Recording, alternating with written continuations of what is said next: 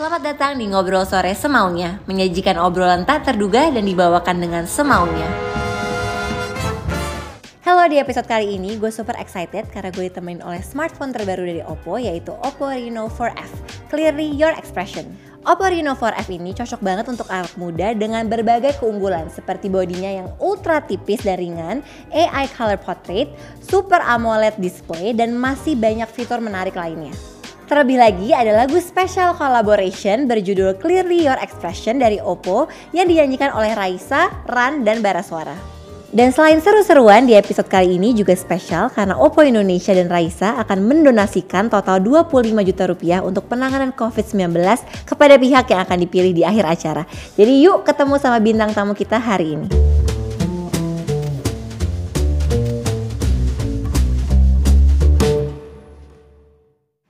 Bertemu lagi sama gue Putri Tanjung di Ngobrol Sore Semaunya. Hari ini kita kedatangan uh, Superwoman, musisi cantik very special, Raisa. Hai.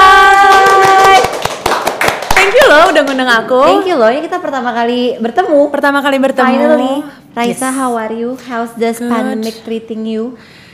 Good. Aku ya alhamdulillah um, apa ya one of the lucky few yang bisa banyak melihat positifnya juga dari Iya. pandemi ini kan udah lama udah 10 tahun terakhir nggak pernah libur mungkin Iya. sekarang banyak spend time sama keluarga gitu ya sekarang udah kita semua udah aku rasa udah terbiasa juga ya dengan Iya. situasi ini dan udah bisa juga kayak um, udah bisa tahu juga apa yang harus kita lakukan Iya. kalau keluar rumah udah ngerti safety protokol juga jadi ya kita apa ya istilahnya proceed with caution aja lah Iya, gitu. dan banyak opportunity baru ya. yes terpaksa bukan terpaksa sih dipaksa untuk lebih kreatif Iya betul. benar Raisa sebelumnya sebelum kita ngobrol-ngobrol, let's play a game. Oh Langsung. langsung oke baik Oke, gamenya adalah tell the story. Oke. Jadi aku akan ngasih kamu beberapa foto. Kamu ceritain di Oke. balik foto itu ceritanya apa sih? oke Oke, foto pertama. kalau nggak inget gimana Ingat sih harusnya. Oke, baik. Aku tapi inget kok. Kalau kamu nggak inget, aku inget. oke baik baik baik, baik. foto pertama. ya ampun itu Java Jazz ya 2008 deh kayaknya Jadi kamu jadi backing vokal. aku backing vokal jadi um, itu samaran Iya. Tahun 2018 aku I was 17 itu aku emang sebelum keluarin album itu aku emang sering main sama anak-anak ran dulu mereka Oke. tuh belum punya album juga jadi dulu kita suka manggung-manggung namanya a cow steak Oh, jadi oke. a cow s- steak Oh, steak. Iya, kayak wow, Ya uh, ampun. amazing wordplay, Iya, tidak? Penyuka daging ya. Iya benar.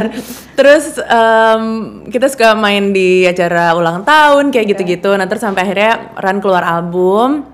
Udah gitu em, itu kayaknya first big gig mereka juga ya di, di Java Java Jazz. Jazz.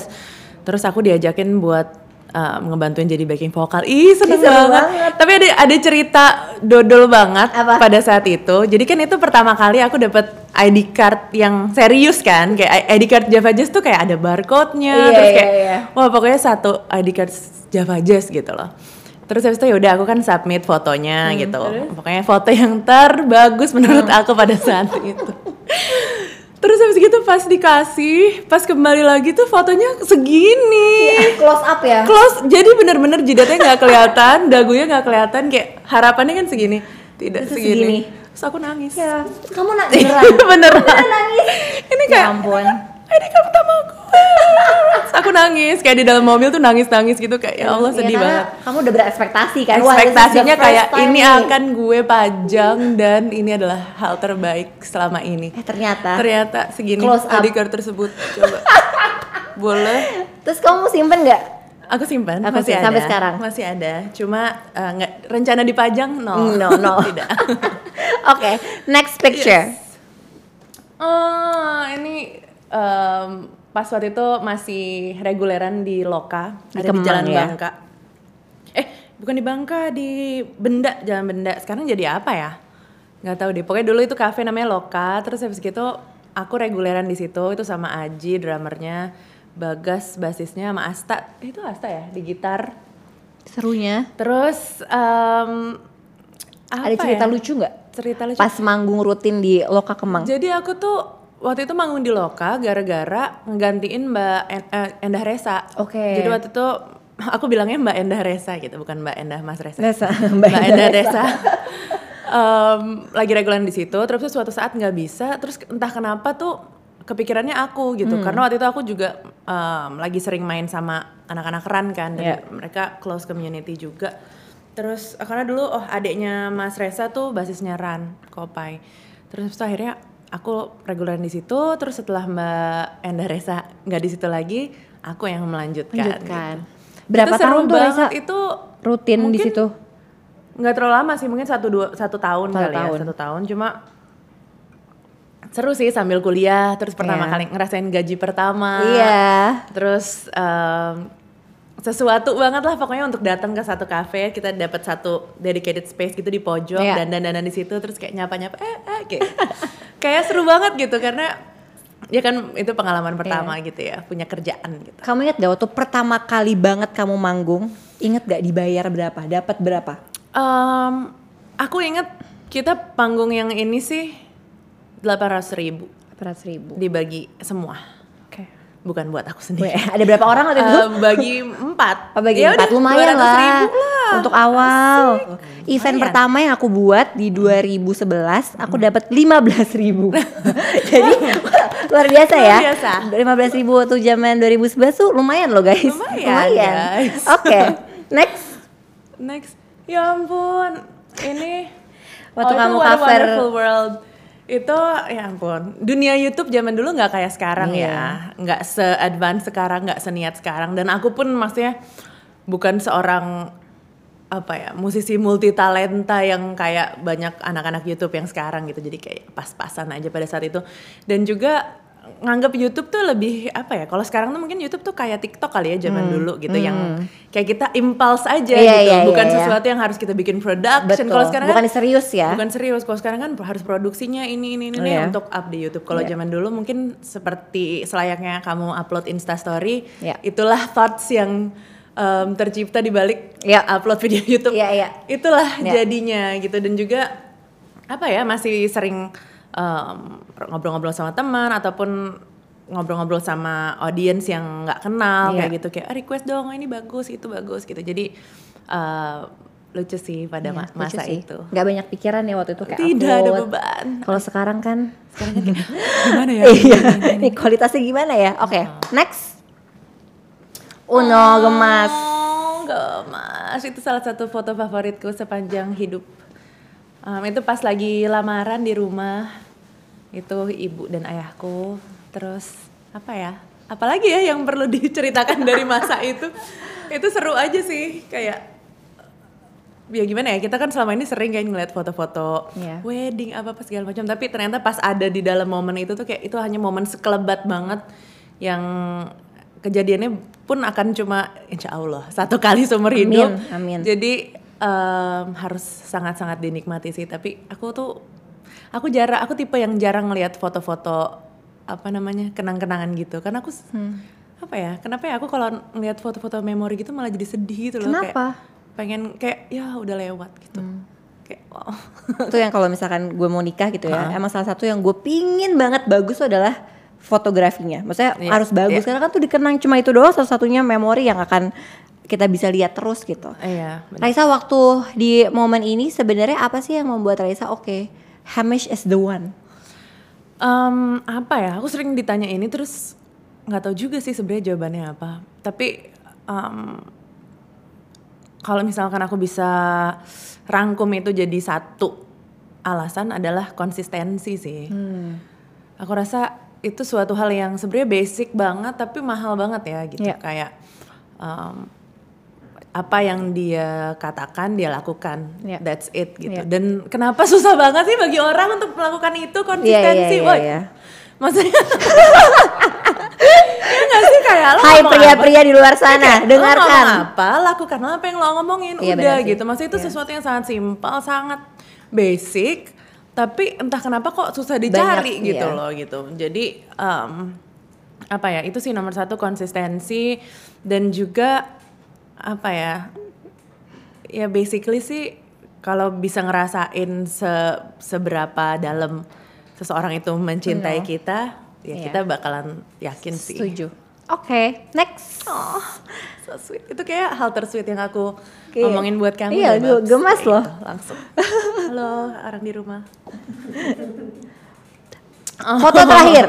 Ini adalah uh, family in the time of pandemic. Ini family aku lihat nih foto ini, ini. aku judulin Family Portrait 2020. Oke. Jadi ini waktu masih pertama nih, em, masih tiga bulan pertama pandemi kayaknya. Jadi em, mau ngapain ya gitu kayak pertama-pertama kan justru banyak kayak yang kita kayak kita bikin ini yuk, Pikirin, bikin ini iya. yuk gitu. Waktu itu aku sempat bikin video make up lah, video masak lah, apalah kayak udah iseng-iseng Semua, yang, iya, iya. yang sebelumnya aku juga nggak pernah bikin gitu. Terus akhirnya kepikiran buat bikin ah bikin ini yuk family portrait pakai masker kayaknya lucu gitu. Terus gemes itu juga sih. si Zalina kayak satu detik itu adalah sebuah split second sebelum Wah, ke mana-mana ya. Sebelum Susah sih ditarik, foto. alhamdulillah sama sukses satu detik itu di Lucu banget. pekarangan kita. Gemas. Gemas. Gemas. Oke. Yeay. Raisa, kita ngomongin soal karir sekarang. Yes, boleh. Waktu itu Raisa apa awal memutuskan oke, gue mau berkarya di industri musik. Hmm. Dan sebenarnya dulu tuh cita-citanya emang udah mau jadi penyanyi dari kecil atau gimana? Sebenarnya em, banyak yang kaget juga sih pas aku akhirnya keluar album dan bisa ada di atas panggung, di TV kayak gitu karena aku orang yang sangat introvert. Terus juga em, nggak banji tampil, nggak yang Iya. kayak ayo semua lihat aku ya, Iya. aku mau bernyanyi princess gitu. Nggak, pas aku kecil tuh nggak kayak gitu gitu. Dan aku punya banyak banget cita-cita. Banyak banget cita-cita. Salah satunya aku pengen jadi detektif. Itu sampai sekarang ya Oh. beware. Em, aku pengen jadi detektif, aku pengen jadi Tapi perempuan-perempuan tuh punya itu sih sisi Ada. Detektifnya tuh ada di semua perempuan ada di ya. diri kita. ada di diri kita gitu. Terus em, pokoknya macam-macam gitu. Tapi salah satu yang nggak pernah berubah di antara sekian banyak cita-cita itu, aku emang suka nyanyi gitu. Iya. Cuma aku nggak kepikiran kayak I wanna be a singer, tapi aku nggak kepikiran I wanna be a star. Gitu. Kayak I wanna be um, celebrity, Hmm. Iya. apa-apa Iya, iya, gitu. iya, kayak iya, iya. nggak pernah kepikiran sisi itunya dari sebuah penyanyi gitu. Jadi Iya. yang dipikirin tuh pengen punya album, pengen nyanyi di atas panggung Iya. kayak gitu. Jadi pas akhirnya aku bener-bener oke gue komit, gue terjun ke dunia ini. em, itu teman-teman sama keluarga-keluarga yang nggak immediate ya, yang keluarga ring duanya lah itu kayak oh ya ya ini oh, oke oke gitu ya ya bisa ya nyanyi di depan orang kayak gitu-gitu. Oh ya ya gitu. Terus tapi tadi kan eh, Raisa bilang Hmm. bahwa kamu udah aku pengen jadi penyanyi tapi nggak tahu lah itu yang kayak tapi jadi famous, Oh, iya. a star dan akhirnya sekarang semua orang tahu ya siapa, menunggu-nunggu. Wow. Pernah nggak sih kayak oke agak mental breakdown nih atau gimana? Em, pernah banget sih. Kaget gitu. Em, kalau kaget sih alhamdulillah enggak karena emang enggak instan ya. Jadi Iya. kayak em, apa bertahap, gitu Bertahap. kayak di sini terus sempat down sedikit terus nambah lagi down sedikit belajar nambah lagi down Iya. kayak gitu dan seterusnya gitu. Sampai sekarang pun masih banyak yang harus dipelajarin. Cuma ya emang nggak gampang sih dan kalau misalkan orang bisa dengan mudahnya ngucapin ya itu kan resiko pekerjaan gitu memang kita Iya. semua juga tahu itu resiko pekerjaan Iya. gitu no privacy terus habis gitu mungkin ada haters Iya. terus habis gitu diatur atur banyak eh, judgement Iya. banyak apa segala macam Iya. memang kita tahu gitu tapi nggak bisa dipungkiri juga kan manusia ya manusia, gitu mau Manusia. pekerjaannya apa Iya. juga Kita merasakannya. tetap aja semuanya um, dirasain gitu. Jadi uh, mungkin yang perbedaannya sekarang sama dulu untuk menanggapi um, semua kemelut dalam pekerjaan ini adalah mungkin dulu tuh terefeknya tuh lama gitu. Kayak Hmm. misalkan ngedenger fitnah lah, apalah, Iya. apalah haters Iya. apa gitu, lu lama Lama kepikiran. sakitnya, iya. Udah gitu uh, mungkin mikir emang gue gini ya, gue harus kalau gitu gue harus jangan kayak gini, jangan ngomong kayak gini, pokoknya gue kayak gini ya. Pokoknya kepikiran banget Iya, ya. kepikiran banget. Terus kalau sekarang mungkin bisa sekali nanya ke diri sendiri, emang gue beneran kayak gitu ya? Iya. Emang gue gini, ah kayaknya enggak, Iya. sudah move on. Iya. Gitu. Jadi sakitnya tetap, cuma um, bisa move onnya lebih cepat lah kalau Iya. sekarang. Tapi bahayanya memang di era-era sekarang ya di mana semua orang bisa ngomong sama kita apa pun di Iya. sosial media gitu ya. Kadang-kadang kita juga suka bertanya, hmm itu beneran kita kayak gitu gak sih? Jadi kayak orang tuh bisa ngedefine diri kita ya. Kalau kita nggak tahu gimana caranya bisa menanggapinya dengan dengan benar gitu. Iya. Nah ngomongin dulu dan sekarang Raisa kan dulu waktu Raisa masuk ke industri musik dunia digital kan belum seperti sekarang. Jadi waktu itu apa prosesnya untuk kayak memperkenalkan karyanya Raisa di zaman dulu yang belum digital belum gimana gimana sama perbedaannya sama sekarang yang kita very digital native gitu. Mm-mm. Kalau dulu sih aku tuh pas em, pas kita keluar dengan serba salah itu tuh YouTube juga kita masih coba-coba ya. Jadi Iya. pada saat itu aku nge- nge-launch emang di YouTube ada video klip sama waktu itu kita bikin unplug session gitu. Jadi aku sama produser-produser aku main di rumahnya Asta tuh. Ya. Terus kita uh, up juga di YouTube dan yang anehnya adalah malah video itu yang dapat lebih banyak perhatian gitu. Jadi emang dari dulu tuh orang tuh kalau di digital emang lebih suka sesuatu yang raw, Iya. sesuatu yang emang um, asli, yang Iya. nggak dipoles lah gitu. Iya. Nah jadi aku ngerasa karya-karyaku waktu itu lumayan berkembang bersama uh, popularitasnya YouTube di Iya. sini juga gitu. Jadi alhamdulillah um, cukup beruntung di di era itu gitu. Cuma dulu ya ya cara-cara konvensional gitu harus um, ya promo di TV, di TV, radio dan iya. lain-lain gitu. Which yang sekarang juga masih dilakukan. Iya. Cuma yang sekarang kan um, bisa banyak di digital Ya, lebih fokusnya ya. fokusnya lebih banyak di digital terus juga um, dengan sedikit effort mungkin reach-nya bisa lebih lebih sedikit effort lebih banyak reach-nya. Iya. Kalau dulu kayak lebih banyak effortnya, reach-nya Reach-nya. ya seadanya aja Iya. gitu. Terus terus um, lebih zaman dulu tuh lebih gerilya lah aku Iya. ngerasanya kayak ini cobain ini, cobain Coba, itu, iya. cobain itu segala macam. Kalau sekarang um, kita jauh lebih bisa fokus karena kan juga kalau digital kan data driven ya. Betul, kita Jadi bisa kita tahu. Kita ngeluarin apa kita udah bisa tahu pasti itu reach-nya berapa apa segala macam gitu jadi kita bisa jauh lebih fokus di dalam uh, marketing karya-karya kita dan juga nentuin next step-nya mau kayak gimana mau bisnis banget kita Bagus ngomongnya loh. nah Raisa kan karyanya Raisa selalu menyentuh banyak hati ya. Apa sih fondasi yang paling penting yang ditanamkan untuk semua karya-karya Raisa? Em, kalau aku sih yes. Kalau aku merasa ketahuan recehnya nih gimana? Aku makanya jarang mengambil podcast podcast gitu takut ketahuan receh Em, apa namanya aku lebih ya kejujuran aja sih sebenarnya. Karena aku ngerasa karena aku ngerasa nih terutama lagu-lagu aku kan sering banyak tentang patah hati Iya. tentang jatuh cinta kayak semua orang tuh patah hatinya gitu-gitu aja. Semua orang jatuh cintanya gitu-gitu Hmm. Iya. aja. Cuma Semua punya kesamaannya ya. semua punya ada kesamaannya gitu. Dan aku juga kayak misalkan waktu itu aku lagi patah hati gitu aku dengerin Adele. Adele juga gitu Iya, ya iya. kalau patah hati gitu kan. Jadi kayak aku berusaha mengimplementasikan em, perasaan yang sama itu gitu kayak Iya. aku pengen orang kalau denger lagu-lagu aku oh ya ampun Raisa juga kalau patah hati gitu ya gue juga nih gitu jadi em, Relatable ya. relatable itu salah satu faktor apa ya salah satu faktor yang penting sih di Iya.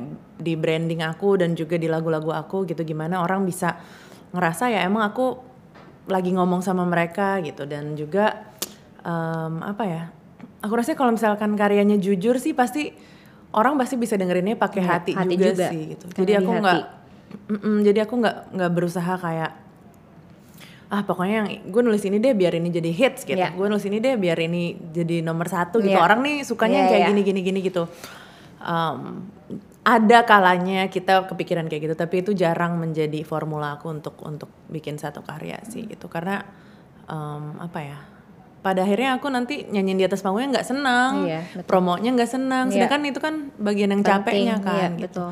jadi kalau misalkan capek terus nggak seneng ya ngapain gitu Ya, Jadi jujur ya. kejujuran Kejujuran. Raisa sebagai sosok yang ditunggu-tunggu terus. Aduh, amin Pasti kan pendengarnya juga punya ekspektasi yang tinggi juga nih terhadap Raisa, terhadap karyanya Raisa gitu. How do you deal with all the pressure and all the expectations? Em, gimana ya? Dari nulis album 2 ke album ketiga tuh banyak banget pressure kayak gitu. Karena apa ya? Karena mungkin itu pertama kalinya aku ngerilis album yang independen Ya. pada saat itu. Terus juga aku ngerasa hmm, apa ya? Aku ngerasa di situ aku lagi punya kebebasan nih. Oke gue um, sekarang saatnya nih gue kalau mau ngeluarin apa yang gue banget ini sekarang nih Iya. saatnya gitu. Jadi pressure pada saat itu tuh gede banget karena kalau misalkan gue ngeluarin ini yang gue banget terus orang nggak suka nih yang orang nggak suka nih yang gue Iya, banget nih iya, gitu iya, iya. kalau yang kemarin-kemarin mungkin aku banyak dapat influence dari produser-produser aku Iya. terus juga banyak dapat um, apa ya uh, pokoknya banyak banyak influence dari luar lah kalau Iya. album pertama dan kedua karena kan aku masih masih baru mulai banget kan gitu. Nah di album ketiga tuh banyak banget pressure kayak gitu. Ya cara menanggapinya ya alhamdulillah sih aku selalu bilang um, pendengar aku atau atau fans club aku tuh mereka orang-orang yang open minded banget Iya. terhadap terhadap musik yang aku keluarin gitu. Jadi Hmm. kalau misalkan aku tahu nih aku ngeluarin satu single, ini bukan single yang easy listening, Iya. ini bukan single yang itu, tapi ini perasaan gue banget Iya. gitu. Nah mereka tuh walaupun awalnya nggak suka mungkin atau mungkin ngerasa kayak, ih kok Raisa jadi gini ya gitu. Tapi mereka akan berusaha untuk Iya. mengerti um, kira-kira state of mind aku pas lagi nulis lagu itu apa ya Iya, gitu. memberikan Kira-kira kesempatan ya. memberikan kesempatan untuk um, lagu itu mereka dengerin at least 2-3 kali gitu Iya. sebelum ngejudge gitu. Jadi caranya untuk nggak jadi down gitu dengan dengan semua pressure itu adalah ya itu dia satu karyanya tetap harus jujur, Jujur. terus kita harus dikelilingi sama orang-orang yang emang percaya sama kita, support kita dan Iya, Itu juga penting banget. kalau bisa um, terbaik di bidangnya terus um, ya udah support dari dari fanbase itu tuh juga penting banget sih di karir aku aku ngerasanya Ngomongnya soal independen tadi, kan Raisa tumbuh berkembang bersama label besar ya. Apa yang membuat Raisa waktu itu yakin, oke, aku mau bikin label musik sendiri. Akhirnya ada Junior Records dan akhirnya sekarang berkembang jadi manajemen, jadi segala macamnya. Apa yang waktu itu bikin, oke, this is the time. Apa yang memberanikan Raisa untuk bikin label sendiri?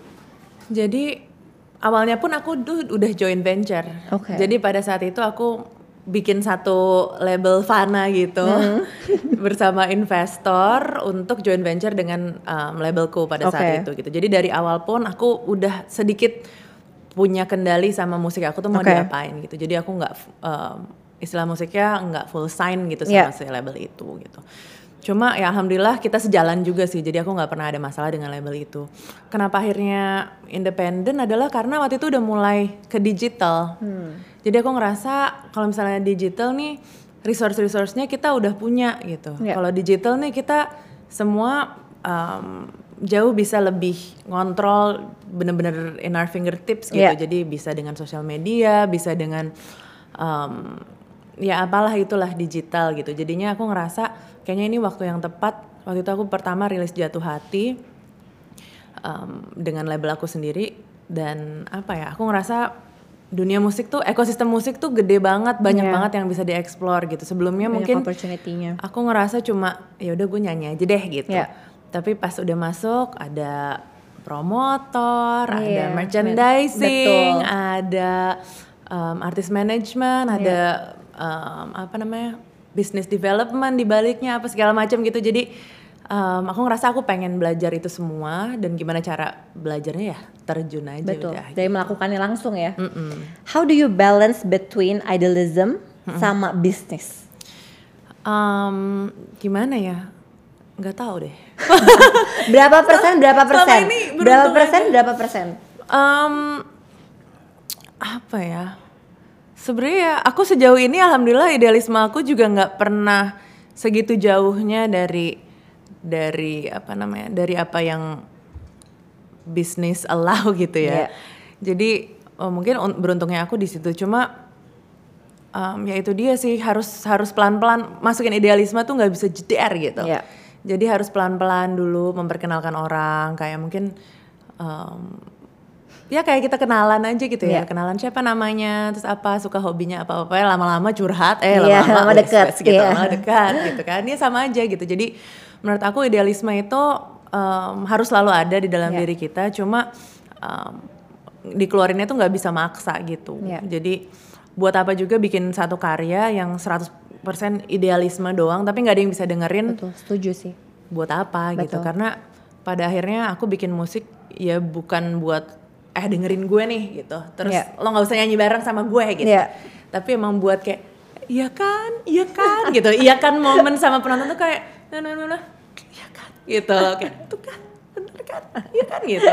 Jadi momen-momen itu yang aku cari di di apa namanya di dalam aku bermusik gitu. Jadi em, apa ya ya itu dia lah idealisme itu ad- harus ada cuma masukinnya Pelan-pelan. dan terbagi-bagi Iya. gitu jadinya semuanya bisa keluar tapi nggak dalam saat yang bersamaan and it's fine gitu. Iya, setuju sih. Nah, dan Raisa kan di manajemennya, baik artisnya tuh beragam sekali. macam-macam Iya kan, sekali ber- macam-macam sekali gitu, wide range. Ada nggak sih kriteria khusus? Lo harus gini gini gini kalau lo ma- masuk Junior Records gitu. harus keren sih Harus Wow. keren ya. Apa kriterianya untuk bisa masuk ke Junior Records? Yang pasti dari segi musik emang harus ya bener sih aku nggak emang harus keren gitu dan aku semuanya ngefans aku ngefans sama semua artis-artis yang, Yang ada di dalam Juni. Juni Records gitu dan aku ngedengerin lagu-lagu mereka dan aku selalu em, promoin mereka juga karena ya emang mereka menurut aku keren-keren banget Iya. gitu Emang kamu bener-bener suka gitu ya? aku benar-benar suka dan juga em, apa ya mereka harus open minded juga harus mau belajar kolaborasi gitu untuk untuk ngasih tahu eh untuk apa ya untuk ya berkembang gitu. Karena kalau misalkan nggak mau kolaborasi ya itu dia. Kalau misalkan terlalu idealis menutup pintu buat kolaborasi ya pada akhirnya nggak bisa berkembang gitu. betul. jadi em, aku suka artis-artis yang semangat kolaborasinya tinggi Iya. dan juga yang apa ya ya yang keren-keren gitu Ya, itu penting banget sih mau Keren-keren kolaborasi.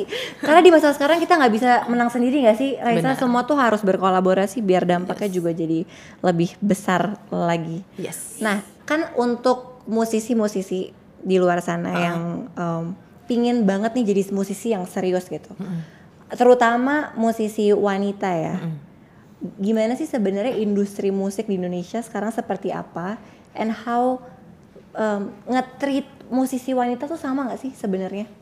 musik sekarang sih menurut aku musik Indonesia lagi thriving ya lagi Iya. keren-kerennya lagi seru-serunya lagi banyak macamnya banget semua genre ada semua genre um, banyak pendengarnya juga Iya. gitu dari mulai yang paling mainstream sampai yang paling independen yang paling mengerucut mengerucut gitu semua pasti ada pendengarnya dan semua pasti ada panggungnya gitu jadi sekarang adalah saat yang sangat indah buat Iya. buat musisi lokal gitu generally Ya. jadi wanita tuh memang lebih sulit lebih sulit dari jadi laki-laki kayaknya ya Setuju. kayaknya ya Iya dong. Wow. Karena kita multi peran loh. kita multi peran Iya. banget dan em, yang sulitnya bagi musisi wanita tuh satu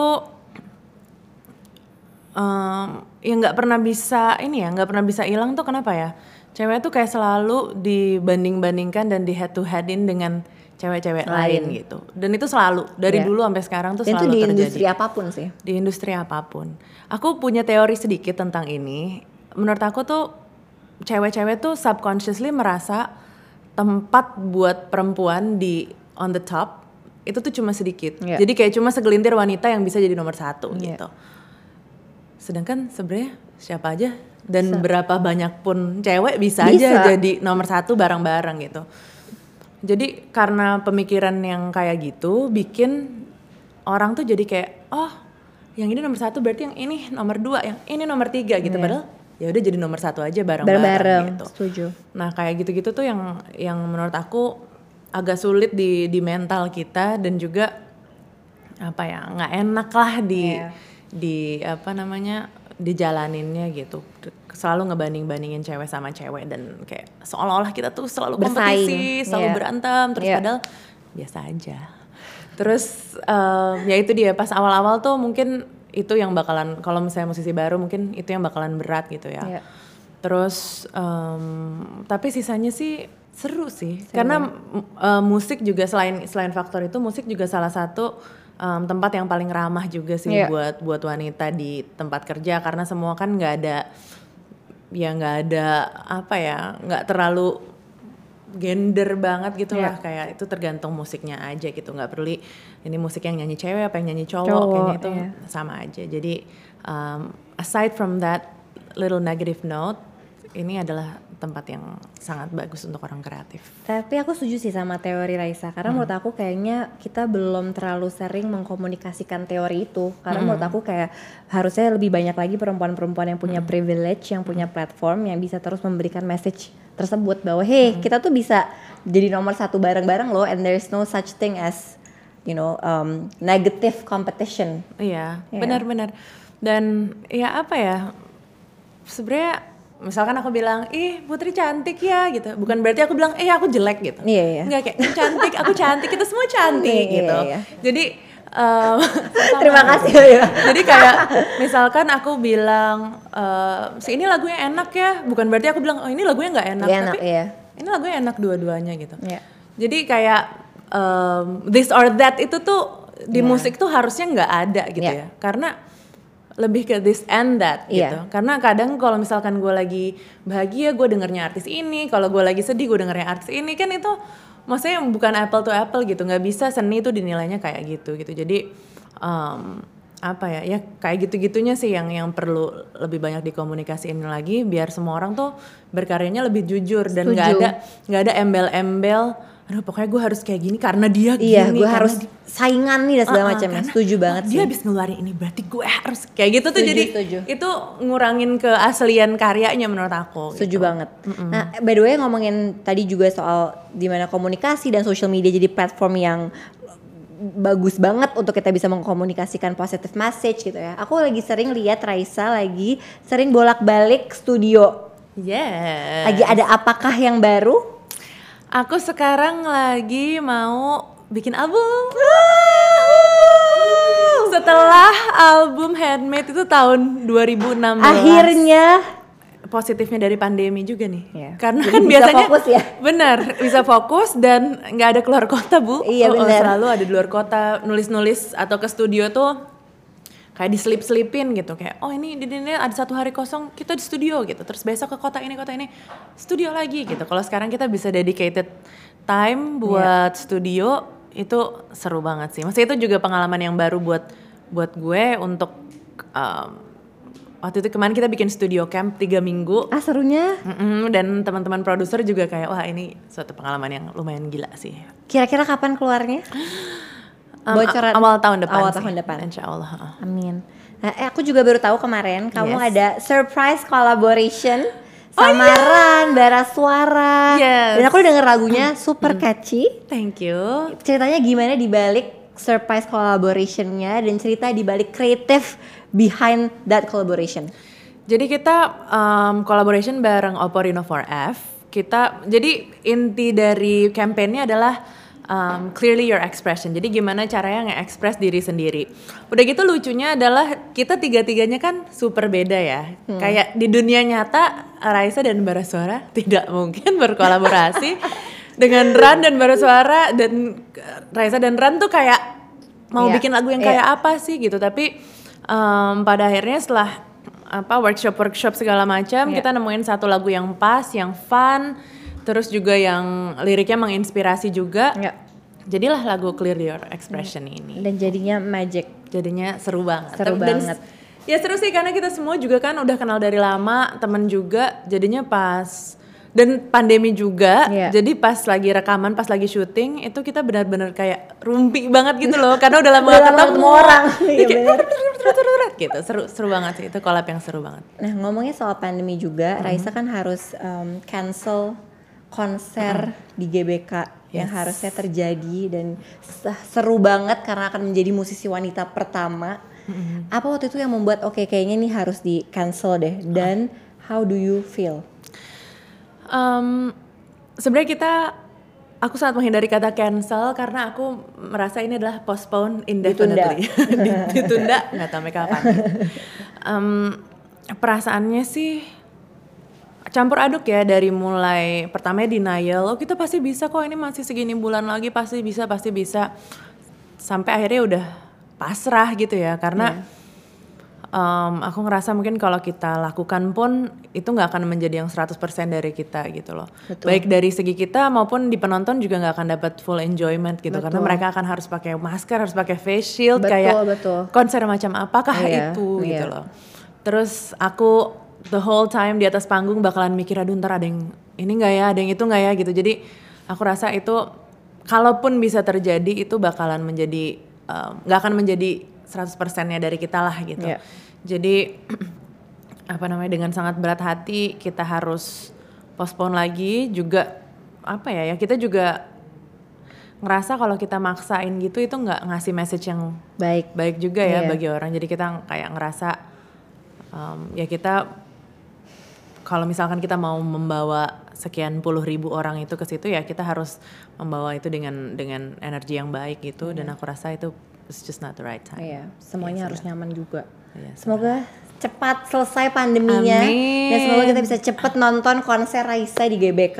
Amin. Karena itu adalah apa ya? Aku mas, aku merasa ini tuh masih movement kita kita gitu loh. Iya. Jadi bukan cuma aku pastinya ada banyak banget tim di belakangnya ada dari koreografer, dancer, um, panggung, lighting, apa termasuk kru-kru, anak band segala macam semua tuh punya punya semangat yang luar biasa banget dan kemarin kita juga pas lagi workshop ngomongin kayak ih gue tuh Padahal udah udah ngebayangin banget nih sound check di GBK Iya, gitu. aduh, bukan pasti. bukan nggak ngebayangin manggung di GBK, ngebayangin sound, Sound check check. di GBK gitu kayak gimana rasanya satu sat- satu stadion itu punya kita gitu. Tapi uh, ya it's nice. Jadi kita masih mempunyai goal lagi Iya, betul. buat tahun depan dan itu masih ada di vision board kita. Jadi ya itu masih Insya Allah nanti waktunya lebih pas lagi jadi lebih baik lagi. Amin. Nah, Raisa juga share um, tentang ini di social media juga. Hmm. Talking about social media, seberapa realkah Raisa di social media? How many percent kamu share kehidupan kamu di social media sebenarnya? Ah, berapa ya kalau di persen-persen? Kayaknya nggak terlalu banyak sih Hmm. sebenarnya.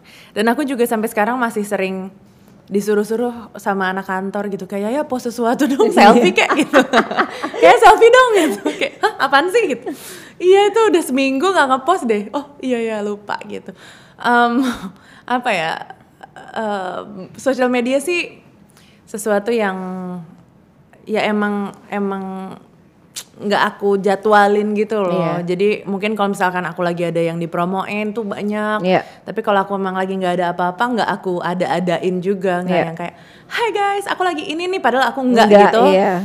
Ah, aku nggak, aku, Beda banyak loh yang kayak gitu. aku nggak gitu. Soalnya kayak jadi pressure. Waktu itu Pressure, benar. Aku pernah nyoba, oke guys hari pokoknya seharian ini aku mau nge-vlog gitu. Hmm, jadi. Oke, jadi tapi jadi. basi banget. Seharian itu aku stres banget kayak, oke gue harus keren, gue harus ngelakuin sesuatu yang bermutu. Oke, gue harus bikin ini, bikin itu gitu kayak "Aduh, stres banget deh gue hari ini gitu kayak untuk ngevlog, bikin vlog itu menarik gitu. Tapi mungkin em, ada positifnya juga. Positifnya adalah jadi lo harus, Harus, seru ya. terus setiap hari gitu kayak, oh hidupku seru terus setiap hari. Cuma kayaknya aku eh, di saat ini belum bisa Iya. untuk em, sangat-sangat aktif di sosial media tapi segala yang aku share di sosial media adalah eh, ya emang impuls jadinya Iya. gitu jadi sesuatu yang emang aku lagi rasain saat itu Betul.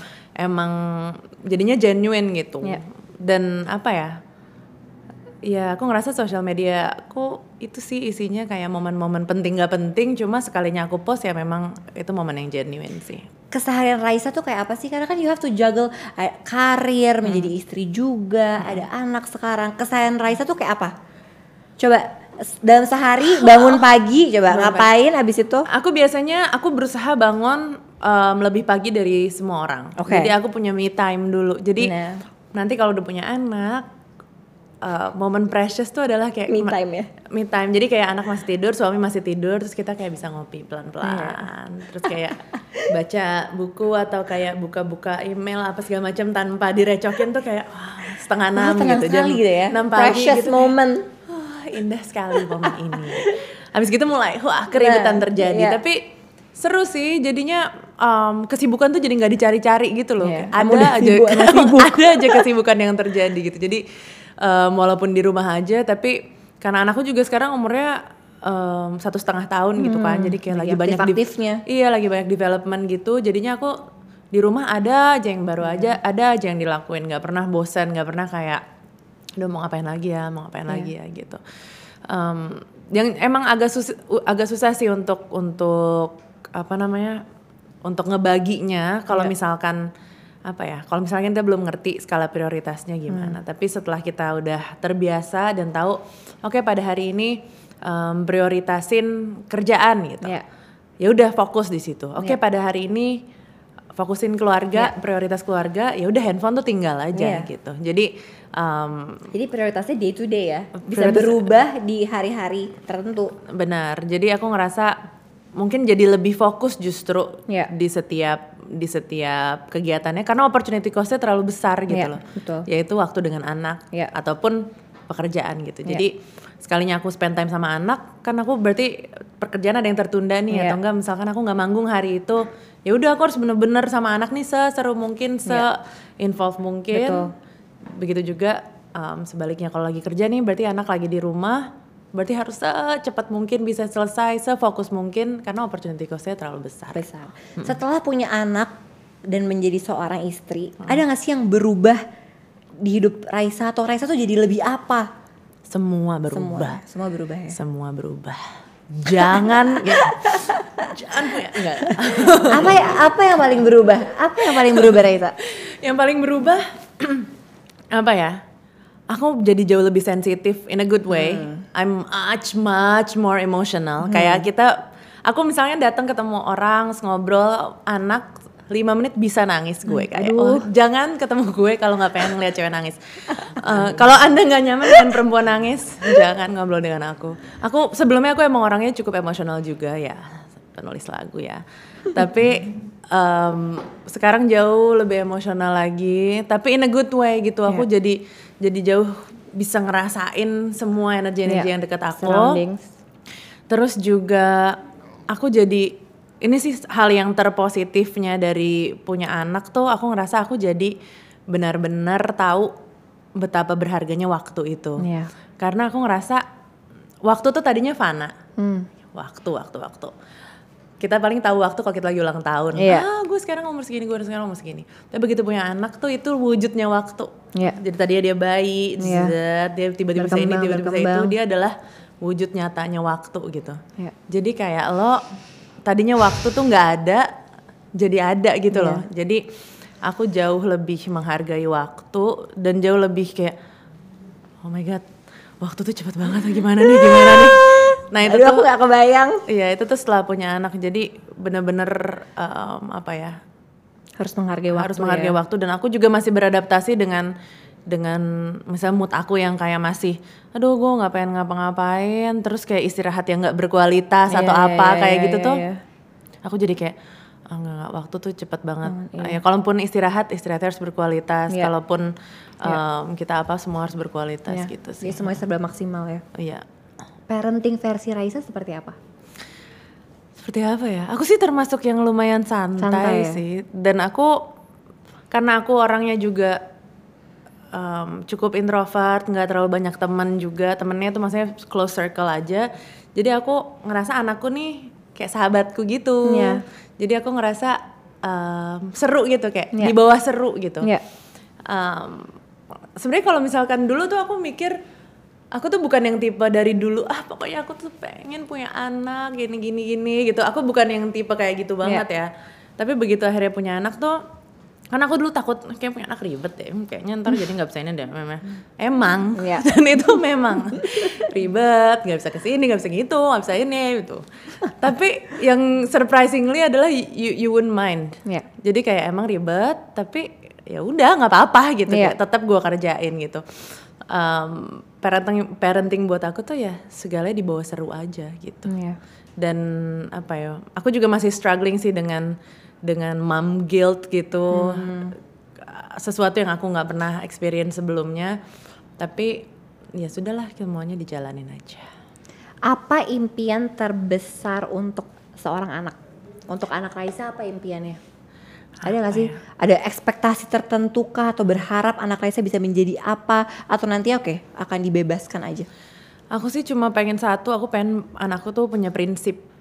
Jadi aku rasa kalau selama dia punya prinsip, dia punya dasar yang bagus, terserah mau jadi apa aja, pekerjaannya mau apa, karena toh lo udah punya prinsip gitu Iya. loh. Dan itu di di semua orang sangat penting, apalagi di cewek gitu ya, setuju. apalagi perempuan tuh penting banget untuk punya prinsip tahu when to say no terus em, apa ya ya gitu sih kalau misalkan Ini udah sih, punya strong foundation. strong foundation, akarnya kuat, prinsipnya kuat, aku jadi pede gitu loh Iya. untuk dia memilih jalannya dia sendiri gitu. Iya. Ada nggak sih goal atau impian Raisa yang belum tercapai yang ingin banget dicapai dekat-dekat ini atau long term goals? Ah, banyak banget apa ya? Aku konser GBK Oh ya, masih jadi Kita tunggu. goal aku. Insya Allah gitu, itu bisa secepat mungkin kita amin. wujudkan. Terus aduh, Semoga pandemi ini cepat selesai ya. Gimana sih kayak even sebelum tahun ini pun kita kan udah dua tahun gitu Iya, loh iya. ngerencanain konser Prepare. itu kayak, eh, You can almost taste it kan Eh, udah. Bener. Jadi itu masih jadi goals kita. Terus aku juga uh, aku pengen banget punya international album. Terus aku pengen punya business venture lagi lah. Aku suka Amin. beauty. Aku suka Eh siapa tahu kita bisa bekerja sama. Nanti kita ngobrol ya sis. Abis ini kita ngobrol ya. aku punya, aku suka banget beauty, terus habis gitu um, aku suka masak, suka apa macam-macam gitu yang selama ini belum aku eksplor karena aku sangat sangat fokus di musik. Aku kayaknya tahun ini dan ke depannya mulai pengen merambah ke Fokus daerah situ. situ. Oke, semoga semuanya tercapai. Amin. Raisa last question. Yes. kan em, ngobrol sore semaunya ini will forever be di YouTube kan. Apa yang Raisa ingin sampaikan ke Raisa di lima tahun mendatang? Nanti misalnya Raisa lima tahun mendatang nonton nih NSS, apa yang mau disampaikan? Apa ya? Takut ya. takut. Aku orangnya nggak nggak pintar nostalgia. Hmm, semoga kamu em, bisa jadi orang tua yang baik buat Selina. Terus semoga Amin. em, dalam lima tahun ini kamu udah maksimalin semua waktu yang diberikan Tuhan kepada kamu. Terus semoga konser GBK-nya udah terjadi Amin. dan sukses. Amin, amin, amin. Terus amin. semoga dalam lima tahun ini um, apa ya, kamu lebih mengenal dirimu sendiri dan um, menjadi orang yang lebih utuh lagi. Amin. Love you. Loh, Bagus dong. salting. self love. eh, Raisa di program um, NSS kali ini kita Yes. berkolaborasi sama Oppo. Oppo akan mendonasikan 25 juta ke pihak yang membantu penanganan COVID-19. Raisa ingin mendonasikan 25 juta ke mana? Ke Atau ke pihak apa? ke pokoknya ke garda terdepan apa ya garda terdepan COVID-19 yang setiap harinya harus meninggalkan keluarganya untuk mengurus keluarga orang lain yang apa ya yang lebih yang lebih membutuhkan lagi terus pokoknya aku sangat-sangat sangat-sangat nggak habis pikir gimana caranya orang bisa sangat-sangat selfless dan semoga uangnya bisa terpakai dengan baik. Amin. Raisa, thank you so much Thank you so udah much. mampir ke ngobrol sore semaunya. Seru banget hari ini. Terima kasih teman-teman yang sudah nonton ngobrol sore semaunya. Jangan lupa untuk terus nonton ngobrol sore semaunya setiap hari Kamis jam 6 sore dan bisa dengerin full versionnya di Spotify. Bye bye.